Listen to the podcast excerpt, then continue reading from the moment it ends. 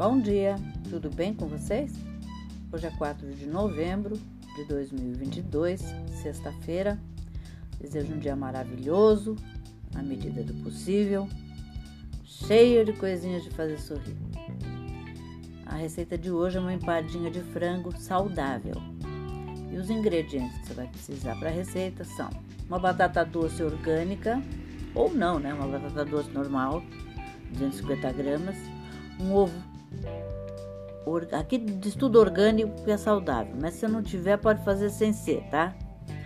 Então, uma batata doce, um ovo, duas colheres de sopa de azeite extra virgem, é, três quartos de xícara de farinha de quinoa, três colheres de sopa de farinha de aveia integral, sal e pimenta do reino moída na hora e a gosto. 150, é 140 gramas de peito de frango, sal e pimenta do reino moída na hora, a gosto, uma colher de sopa de azeite extra virgem, uma cebola pequena, uma cenoura pequena, salsa e 4 colheres de sopa de cottage. Preparo do recheio. Descongele o frango.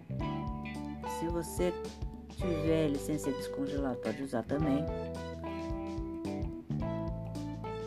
E você refoga nos temperos que você está habituado. Cozinhe em água com sal e pimenta até ficar bem macio.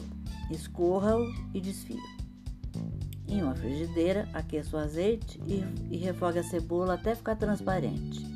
Junte a cenoura, o frango desfiado e acrescente mais sal e pimenta se necessário. Misture bem e desligue o fogo. Junte a salsa e deixe esfriar. Para o preparo da massa, cozinhe a batata doce em água com uma pitada de sal até ficar bem macia. Escorra bem e passe-a no espremedor ainda quente.